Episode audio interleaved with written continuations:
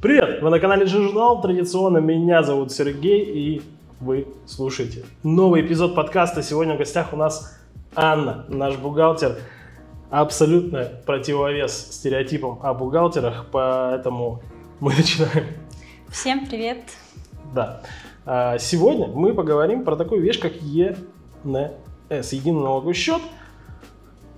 Сначала его существование с 1 января 2023 года прошло уже два квартала.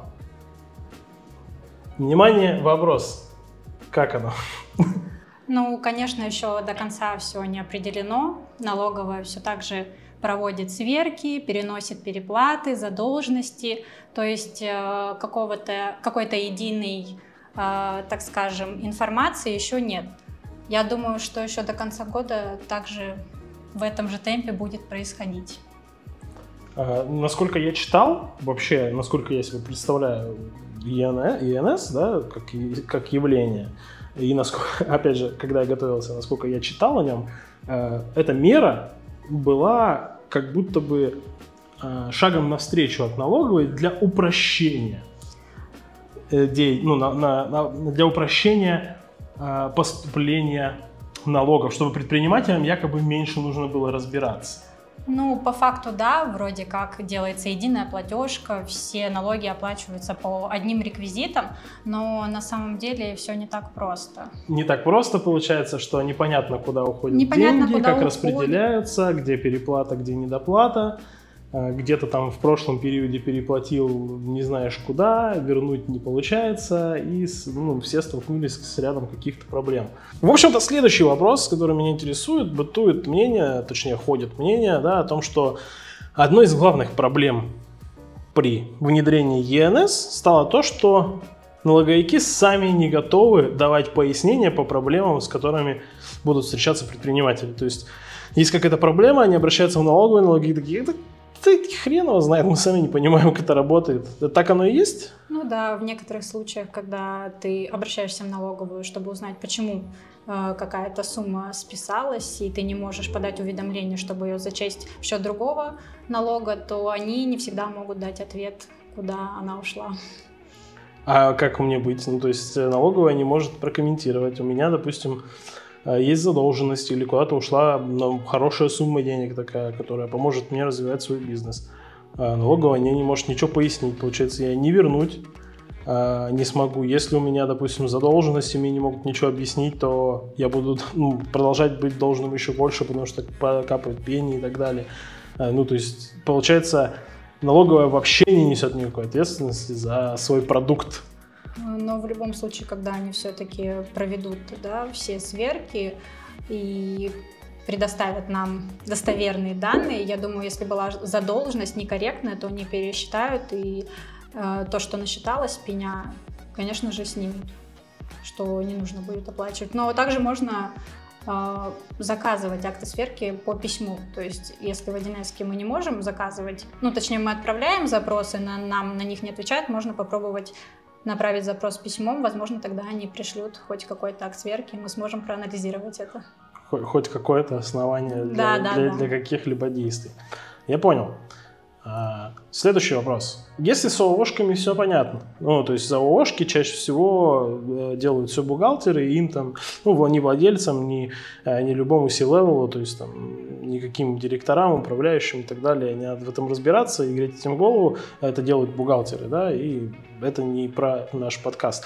А для ИПшников, как, как ИПшникам быть? Вот если я сам, у меня, допустим, там минимум бухгалтерии, нет бухгалтерии, но мне же тоже надо как-то платить, потому что, э, ну, как платить и что делать, потому что я читал, что если до ЕНС допустим, условно ИП на упрощенке с патентом без сотрудников, да, в таких утрированных условиях, сдавала всего два отчета, то сейчас это 9 ну, плюс-минус, смотря как они платят. А, ИП также может заходить в свой личный кабинет налогоплательщика и видеть, какие суммы поступают на его единый э, счет. И также он может, у него есть возможность подавать заявление на зачет этих сумм обязательно. Вот, то есть... Э, так кабинет... есть возможность или обязательно?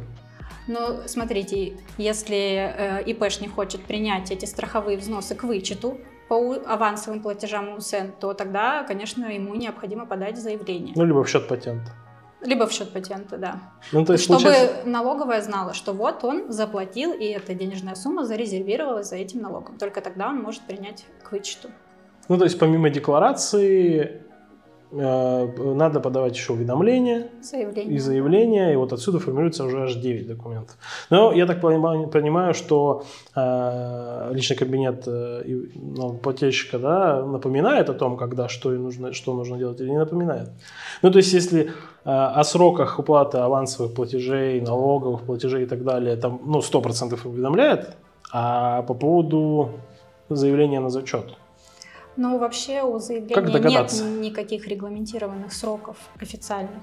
То есть их можно подать в любой момент. Если вы хотите принять к вычету налоги, допустим, во втором э, квартале, то тогда нужно именно заявление на зачет подавать в этот же срок, чтобы в этом же сроке было подано заявление. Ну, то есть, если проспал, потом не получится? Нет. Тогда вы сможете подать в следующем а, отчетном периоде это заявление и принять к, вы, к вычету уже в следующем. В следующем, периоде, а да. в этом уже, уже все.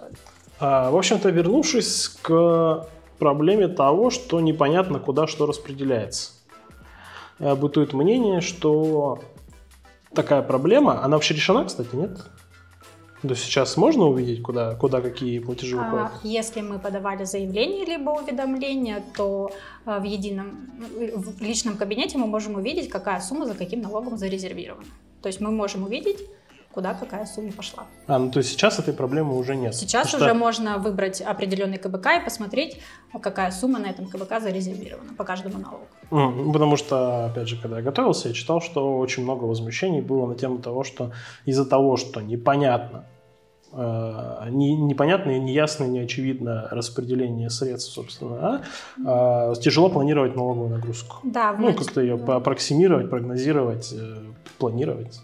Ну, в начале года действительно было непонятно, а, куда идут оплаты, потому что этот функционал не был реализован. Сейчас уже Сейчас? можно отфильтровать, посмотреть и увидеть, куда пошли С этим денежные суммы. Уже нет. Ну, это классно, что хоть что-то решается. Надеемся, в ближайшем будущем будет совершенствоваться эта система. А, финальный вопрос, который интересует конкретно меня. А, налоговая выкатывает сырой продукт. Ну, сырой.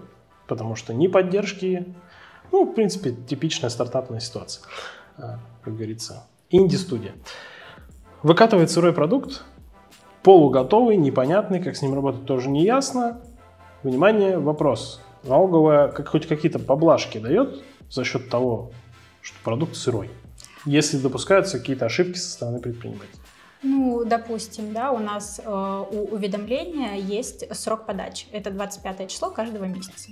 Да, и, допустим, если организация или ИП подает уведомление позже срока, по идее, что налоговая же должна штрафовать за несвоевременную сдачу, но она идет навстречу организациям, ИПшникам, и на данный момент э, нету никаких штрафов за несвоевременную сдачу уведомления.